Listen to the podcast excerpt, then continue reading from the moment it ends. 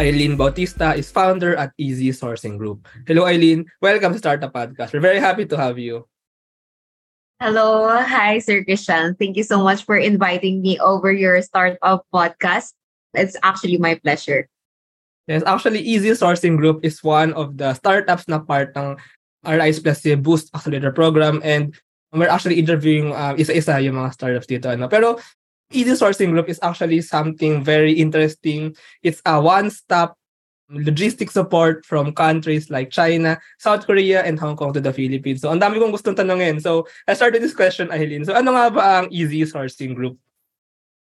So, Easy Sourcing is actually your end-to-end importation partner. So, we take care of sourcing products overseas, paying your suppliers overseas, and also shipping from China and Korea and Hong Kong up to your doorstep in the Philippines. So our mission really is to lower the trade barriers for SMEs and to make import like importation accessible for SMEs as a whole. Ah, wow. Okay. Ang daming words dun na very interesting. Gusto ko himayin isa-isa end-to-end, that's one thing. Logistic support, that's another thing. And yung pag-breakdown ng import barriers and making it easy for Filipino SMEs to import from maybe like Chinese suppliers or Korean suppliers. Pero before we go to that, how did this all start? Parang what was the opportunity that made you jump na, uy, I will make this one-stop logistic support. I think they started from China, diba, to the Philippines. So what started all of this? Actually, it started because first I'm an also an e-commerce seller before starting easy sourcing. So I realized that it's actually pretty hassle to import. So napagdaanan na namin yan before as an e-commerce seller. So there's really very few one-stop logistic solution lang that you can rely on before. So usually sa kanila is multiple service providers. Like for example, if we're getting a shipping quote from China to Philippines, maka multiple codes pa kami from different suppliers or different service provider. So it's pretty hassle. And second one, marami ding mga paperworks that you should supply or you should give before you can start importing as an SME. And second, it's really hard to get a reliable supplier abroad because although importing gives you lots of benefits like price benefits and then yung mga uh, more product availability sa overseas. But also, it also involves a certain amount of risk if you're importing like getting scammed by an overseas supplier or kaya getting a defective quality item, all sorts of things. So we want to lessen. So after namin nadaanan yung mga ganun, we want to lessen the risk as much as possible for our clients to make it really convenient. So side kwento lang before, ayun nga, nung nag-e-commerce, e-commerce pa kami, na-scam kami ng suppliers sa China. So parang meron kami in-import na cork board. So this cork board is yung cork board na brown, tapos nilalagyan mo siya ng pin. Tapos you put your, yeah, you put your mga goals and stuff or mga reminders, gano'n. So, parang may na-import kami na 180 pesos per piece before sa isang supplier. So, of course, nung alam namin sure na may demand dito, we want to lower down the prices less than 180 sana. So, we search for suppliers overseas sa China. So, eventually, may nahanap kami na supplier na parang 150 pesos siya per piece. So, it's really 30 pesos difference from the first supplier. Siyempre, nung nakita namin yun, um, like, we're really excited to get the product na. So, nagbayad kami agad. Didn't ask too much question and stuff. So, pagdating dito sa Philippines, the quality is way, way, way worse than dun sa first one. So, alam mo yun, may mga ganong klaseng risk that is attached if you import. That's why we want to really lessen the risk. Being on their place before kami nag-start ng Easy. So, we want to minimize the risk. So, uh, kaya kami nag-offer din ng product sourcing since we know that that's actually one of the biggest challenges of the e-commerce seller or the mm-hmm. MSMEs. Yeah. So, And then, so we decided to, ano yun, ano po yun? Hindi nyo nabenta yung corkboards na yun. nabenta namin, nabenta namin. Pero luckily, nabenta namin siya, pero binabaan namin yung price niya. Kasi naging parang one-sided fork na lang siya, hindi siya two-sided. Tapos yung isa, sobrang mabilis siya masira if you ship it. Yeah, since yung JNT dito, tinatapon-tapon na kasi nila. So, yeah. pero nabenta pa rin namin lahat. So, good thing. So, we combined all these problems that we've encountered and we've thought of solutions surrounding them. So, dun nang galing si Easy, basically. Uh, ang galing actually. So, uh, from e-commerce and nag-jump kumbaga backwards or parang vert, uh, yes. vertically, vertically na correct, correct, correct. So you become the solver of your own problem. And actually, this solution you solve for many other e-commerce um, sellers, yeah. right? Yes, yes, correct. This actually what logistics means, ano, so parang importation from products, importation of actual physical items from other countries to the Philippines kasi ibebenta pa siya dito. And you provide support, logistic support. Now, this is what I'm very curious, yung end-to-end logistic support. So what do we mean by end-to-end? Ano ba itong mga serbisyo na ito? You mentioned yung product sourcing. I think that's one ano. And then I think you also support with like yung actual air or even sea freight, yung transportation and payment. So can you can you share all of this assistance, these services that you provide? Actually, yeah, tama. By end to end, we mean from product sourcing to paying and then to shipping. So for product sourcing, this is wherein we help you find legitimate suppliers. So for example, if you're looking for a specific bottle, tapos hindi mo siya mahanap, for example, sa Alibaba or nahirapan ka makahanap ng supplier sa Alibaba, then we source for you and then really ensure that you're only transacting with legitimate or legit suppliers. Kasi nga, yun nga yung usually problem sa mga first-timers or sa mga beginners na baka ma-scam sila. So we minimize, we reduce the risk for you. Kasi syempre, if na-scam kayo, lagot din kami. So we really ensure that the um, suppliers are legitimate. And then, ayun nga, after that, if let's say naka-negotiate mo na yung supplier na okay ka with the price and also okay ka din with the items, nag-send siya ng mga photos and then satisfied ka, pasok naman siya sa requirement mo, then we can help you pay your supplier in their local currency. So for China, it's CNY or RMB. So we'll help you pay in their local currency. And then for Korea naman, it's Korea Won. So KRW. Kaya kami nag-add ng ganitong service kasi usually cheaper siya if you pay them in local currency as compared to paying them in USD. So yun.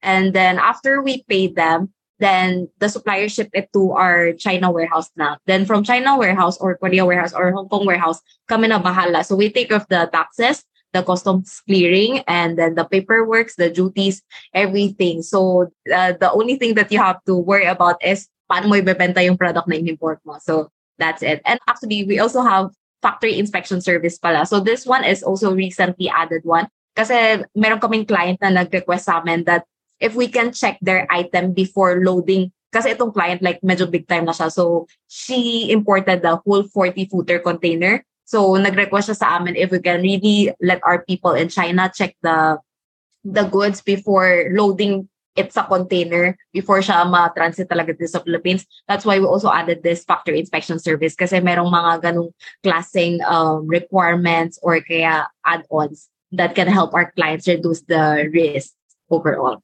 So yeah, so that's how it. You mean by this inspection, they can actually get a picture? Get a, uh, yes, lahat-lahat. Video, picture, tapos video call, ganun. So, lahat-lahat talaga siya. Pero medyo ma, ano siya, makain sa oras Yeah.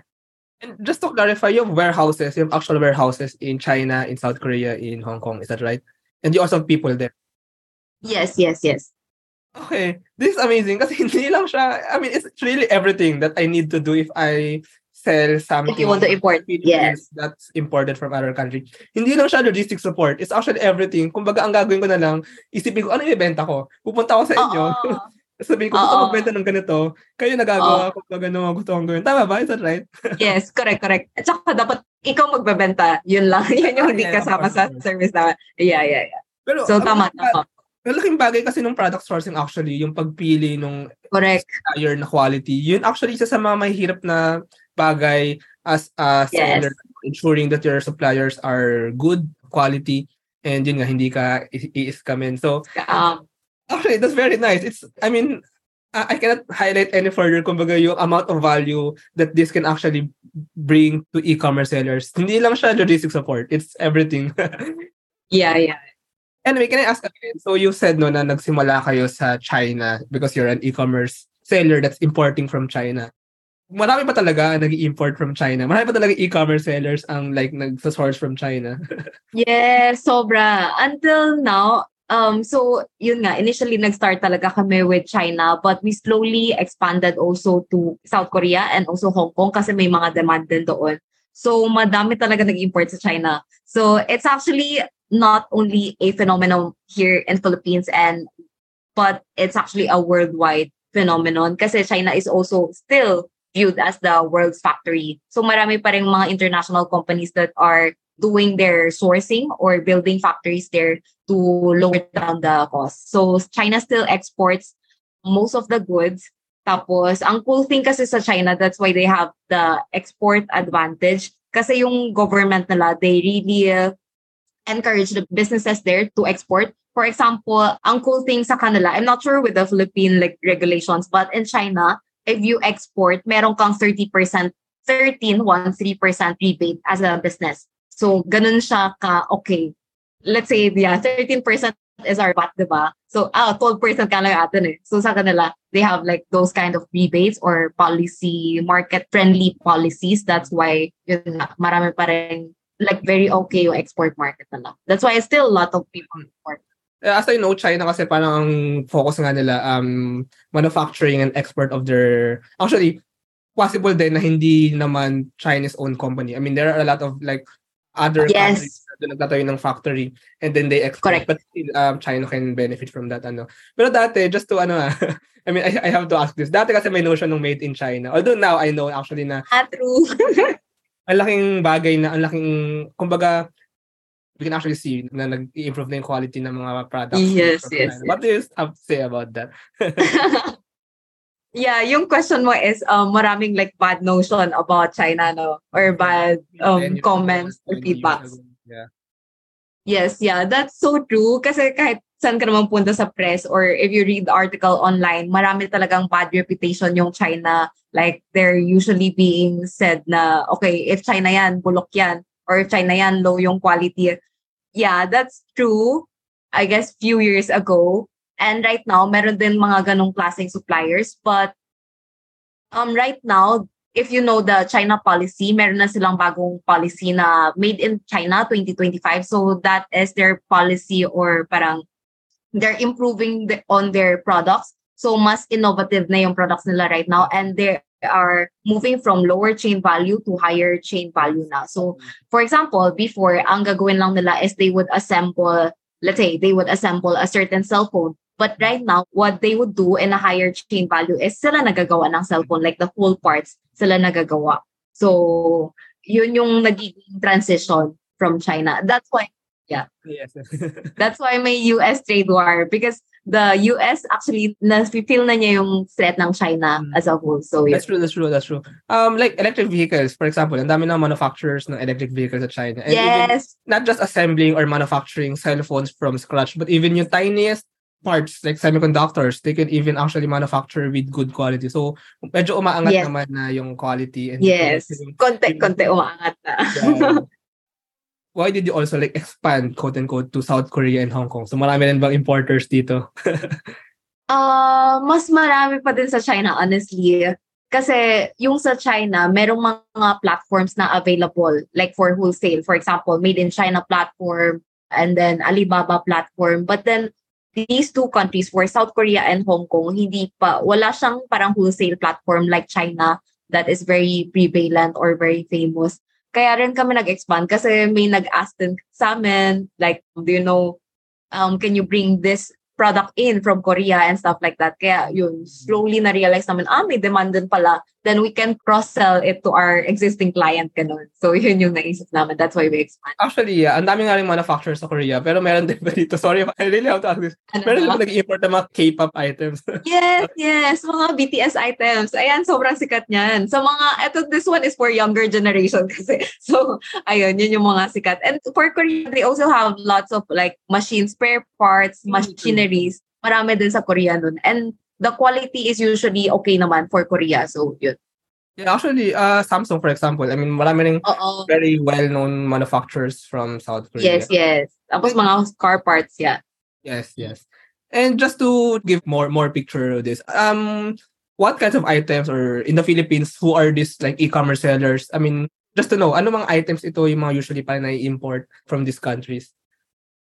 Actually, our target clients, hindi lang naman siya like e-commerce. So we also cater to the whole MSME, so micro, small, medium enterprises. And then the industry really ranges from um, retail, e-commerce, electronics, manufacturing, tapos mga construction, pharmaceutical. So iba-iba talaga. And may food din. So iba-ibang industry sila. And when you ask kung ano yung mga ini-import, let's say sa China, a, a lot, a lot. Sa China pa din mas sikat yung mga items. Let's say, may um, mga car parts, mga jewelries, mga clothes.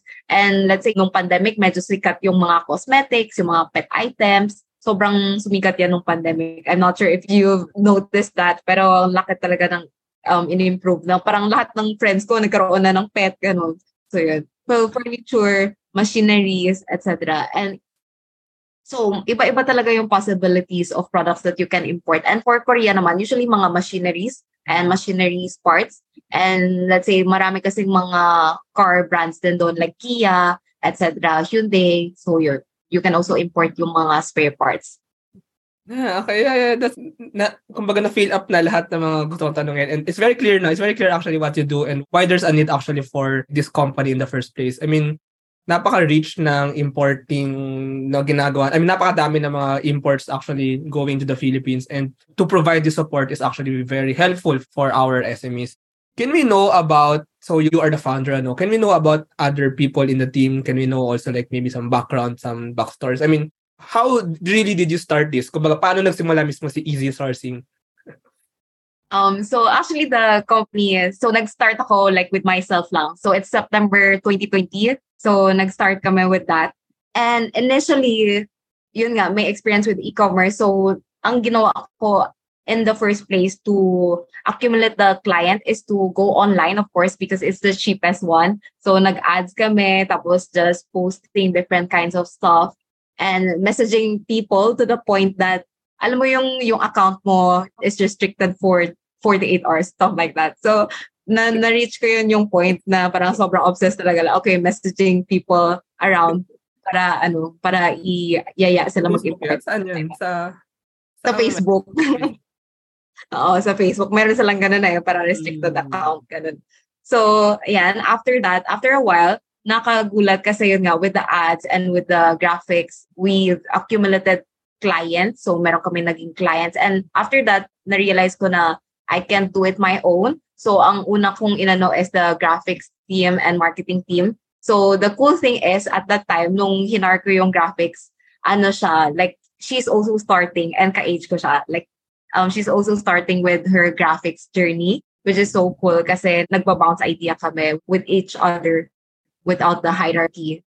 And then, eventually, the content creator came in, sales came in, warehouse came in. So, right now, we're five on the team. So I'm managing the business operations, tapos yung finance, and we have marketing, graphics, and we also have one for content creator, and one for sales, and one for warehouse. Wait, lima lang kayo? I cannot imagine na lima lang kayo at nagagawa niyo itong lahat. Sa Philippines, yeah. Sa Philippines. Ah, yes, yes. But, yes. I mean, of course you can do it. Pero like, in my Medyo mind, overloaded lang. That's why sometimes no me time. in the first place, because you're young, you expanded vertically your business. Hindi ba siya parang intimidating in the first place? That before you're doing e-commerce and now you're actually dealing directly with the suppliers from China. Hindi ba siya ganun ka parang kahirap lulukin in the first place? Super, super, super overwhelming siya. Um, and then the pressure is super real. Kaya mahirap talaga mag-start ng business, honestly. So, if you want to start your business, kailangan hindi ka faint-hearted. Because iba yung pressure na na-feel ko before as an e-commerce seller. Kasi this one, the pressure is mas maraming direction. For example, from suppliers, from our clients, from the shippers that we're talking to. So, ang daming klaseng pressure. It's, of course, it's daunting talaga at first.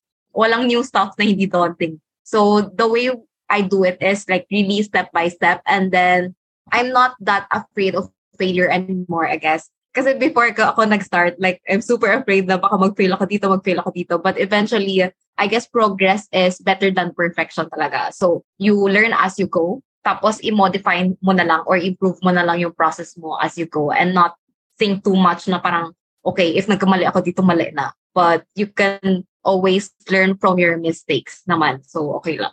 Yeah, pero actually, ang laking bagay nito kasi correct me if I'm wrong. Actually, I don't know anything much about Sige. Pero, I mean, go lang. if you have this connection, if you have this network of Chinese suppliers, ang laking bagay yun and ang laking advantage yun and ang laki ng ma-reach mo sa Philippines. Maybe you can share Yes. ano, may knowledge ka like about other people, about organizations that's doing this. Kasi in my perspective, what you're doing is really very big and it's has a lot, a lot of potential. And kung walang ibang gagawa nito sa Pilipinas, you have everything. You, you're the sole importer from China to the Philippines. What, what do you think about this? marami kaming kalaban. So that's actually our unique selling point still. Kasi marami kaming kalaban for the shipping services. That's why nung nag-start kami, the way we named the brand then is easy sourcing as compared to like shipping or like cargo stuff. So yun talaga yung naging unique selling point namin na okay, we have shipping but also at the same time we have add-on services like product sourcing and stuff like that. So yun. Wait lang, ano ulit question mo sir? Nakalimutan ko. um, for example, yung shipping and yung payment, marami yan eh. Marami yan sa Pilipinas eh. Marami. Pero Yeah, yeah, yung yeah. product sourcing, yung supplier selection, yung supplier, and you have a warehouse in, may product tracking then somehow from the other country. That's really like the value that's very important. You can actually even provide this services to these shipping companies eh. You can actually parang integrate with them. Ah, oo nga, no? Ayan, that's a good idea. Paano yun, sir? Kasi you're IE, so I guess mas magaling ka sa mga system or like how to make When it I more efficient. it lang, kasi Oh, you- pwede tayo mag-chika about that. Eh, ito naman yung ginagawa sa podcast eh. I mean, this is also like an exchange of ideas. Pero, yun nga, when you decompose eh, when you decompose, di ba, yung shipping, yung payment, yun yung parang mas routinary eh. Pero yung value really that you actually parang provide is yung sourcing.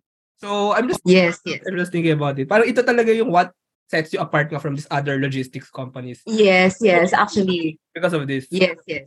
Yes, correct, correct. Totoo. And then nakikita ko rin, initially, hindi namin, because initially when we started, the revenue from the sourcing, not as much siya.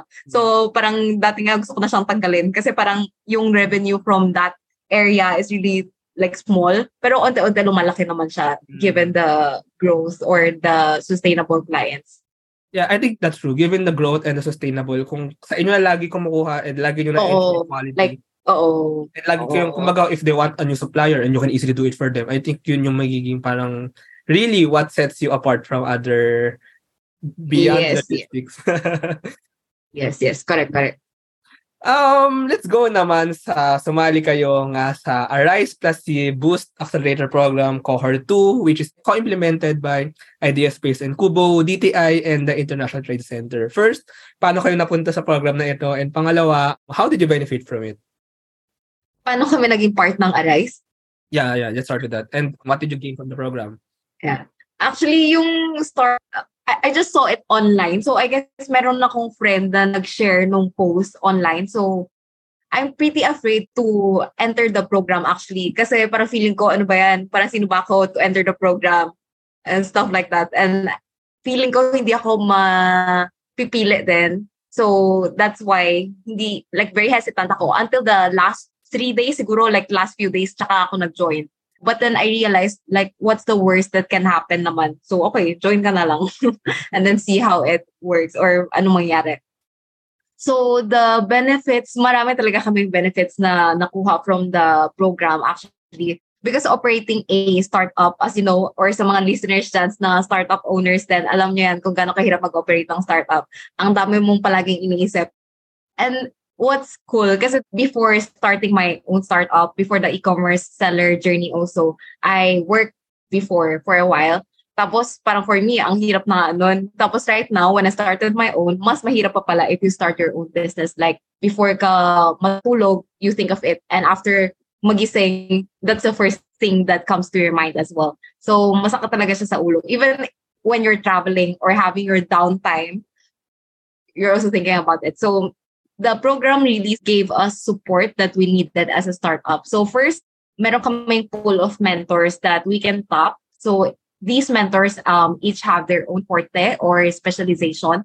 And second, you can also gain more knowledge. For example, meron kaming, I think meron kaming 12 plus sessions. I forgot the exact number, but we have lessons on finance, on sales, on fundraising, and the topics that a startup would normally need.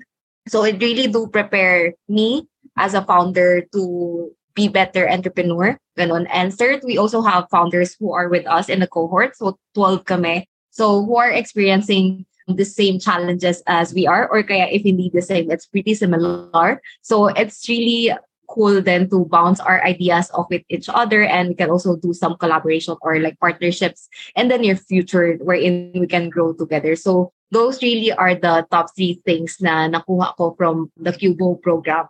So for startups out there, if you're looking to uh, like grow or to learn more as a business owner, it's actually a good um, experience and good opportunity to join the Cubo program or any, marami pa silang mga program not limited to Arise. Yeah. Yeah. It still baffles me right now na lima lang kayo sa team. Hindi ba parang na, na-suggest sa inyo ng program or anyone else na parang do you have any plans like for growing the team for like making the team larger? Especially with, like with the administration, with the operations. Yes, yes, kailangan because right now we're fully loaded.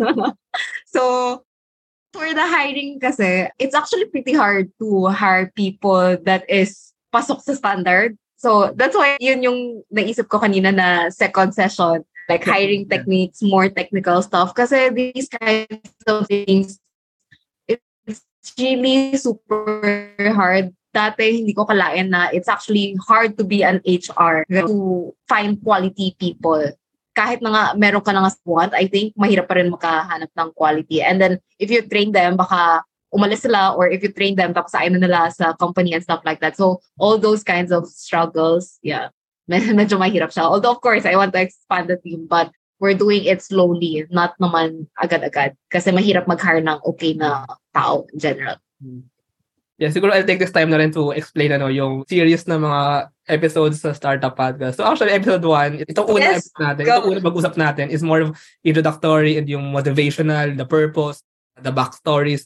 Second natin pagkikita in the future yung we will talk about business models, um, about revenue models, about those kind of things, competitors, in product market fit, market analysis. And actually, meron pa part 3. Part 3 yung more about the people. I'm thinking about that. Parang with um, oh, yes. Mahirap yun. expansion. Actually, it's like first one is startup, second one is about business models, third one is scaling up naman for organization. So andun yung hiring, andun yung having different departments, leadership team, and also parang can't wait Parang across, I mean, expanding your market across different cultures, different places. Mm, internationalization. In, in the whole mm. world, yes, yes. Yes, yes. Um, anyway, um, balik tayo sa easy sourcing. Another thing I'm curious. So right now, is are you more of B2B or B2C? Um, B2C like for example, directly to e-commerce sellers. B2B as in like to SMEs ano. Pero you can actually also do this with large companies, with even like corporations. So parang you become like the sole supplier, logistics and supplier support for them. So what's your plans um, for this? Um, right now, majority of our clients are mga micro sellers. So by micro businesses, it's parang 10 below employees. So B2B pa rin siya. So majority of our clients are B2B, micro sellers or micro business owners. And we also have corporate clients pero mas konti. Since for corporate clients, they're very ano sila, itataga ka talaga nila sa price. So, it's a bit harder for us still as a small business. Pero the expansion naman, expansion plan is we plan to add more countries in the near future since marami din kami na-receive na inquiries, let's say, for other ASEAN countries and for Western countries, for European countries as well. So we're thinking about that. So probably sometime the end of this year, magkakaroon ng new country. Which so we're still thinking what country yes so yeah that's what we plan to do and then for the sourcing capabilities we plan to add din sana maka-source din kami sa Hong Kong since right now we can only source uh, China and Korea. So, yun. I actually live in Taiwan and marami nandito manufacturers. Um, so ah, okay. Plans, okay. Like, yes. Maraming, sa Taiwan, no, electronics, no? Electronics, machines. Machineries din. Actually, bike, even bikes. Gusto dito ang bikes. I mean, bike manufacturers, marami. And semiconductors, electronics, and actually, ah, yeah, semiconductors. small and even medyo medium to large machineries. I see, got this. Next Taiwan. Actually, bike. Actually, maraming mga normal people lang. Pupunta ng Taiwan, bibili ng bike, iuuwi sa, by airplane. so, Sobrang ganda ba ng quality? Maganda, yes. And actually, mura. Mura. Kasi Ah. nag-import naman talaga ang Pilipinas ng bikes from Taiwan eh. So, Yes, yes, yes. Oh, mga bike interesting. mountain bikes, mga legitimate bikes na medyo mahal. I mean, yung medyo high-end na. Ayun. So, Oh. yeah, information din. Baka yung plan. Noted. Taiwan. Okay, noted. noted. anyway, Pwede tayo um, mag-partner, sir. anyway, um, yeah, I think that's it.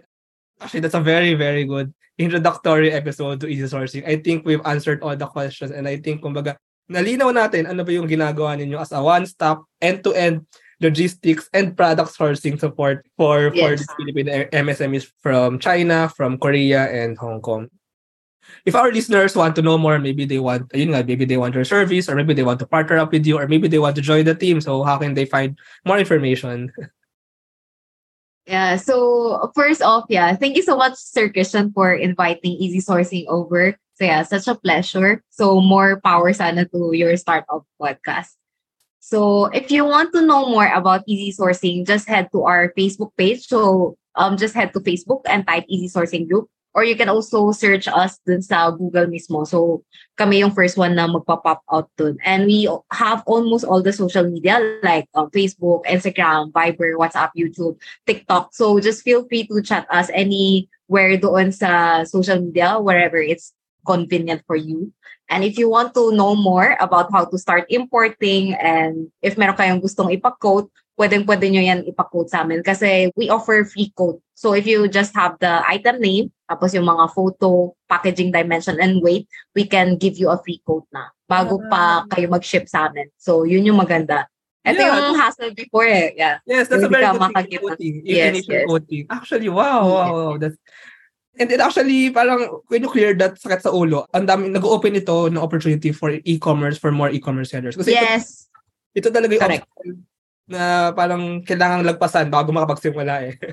yung Yes, totoo. totoo. yung, yung paghanap nga ng ng quotations for these items. Anyway, um, I saw pala yung inyong YouTube, ano, so I've taken a look at it, yung guide. Oh my God. Ayun na. Actually na, na, Ano na. And doon ko na-realize na, I mean, you're actually, parang sinisiksik nyo nga talaga yung team ninyo. You're doing everything as a startup founder. my God. It's actually nice no to have those guides then for importing.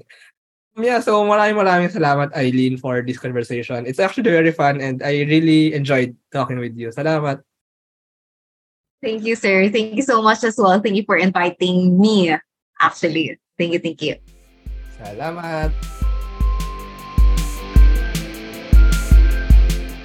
Thank you very much to our 32 patrons. This episode is super powered by TechShake, Asia's most active Philippine-based startup ecosystem builder creating bridges with investors, corporations, and governments. One CFO, tech-enabled CFO, bookkeeping, and tax services for startups and SMEs. Take 5 Outdoors, the best guided outdoor adventure tour in the Philippines. They specialize in hiking and mountaineering trips. Benjoy's Food Products, the home of premium bacon ends, Tapa, and Tocino. D-Buds, Web3 microblogging app promoting freedom of speech and content ownership. Pinoy IP Works, capture your startup's value proposition through patent and trademark protection. Packetworks, the leading enabler and only Internet of Things social enterprise in the Philippines. Looking for buy and sell online with Sigurado sellers. And NutriCoach, the all-in-one productivity tool for dietitians and nutritionists. This episode is powered by Pareto Consulting, AltSwitch, ePlayment, Tuala, and Hive Energy PH.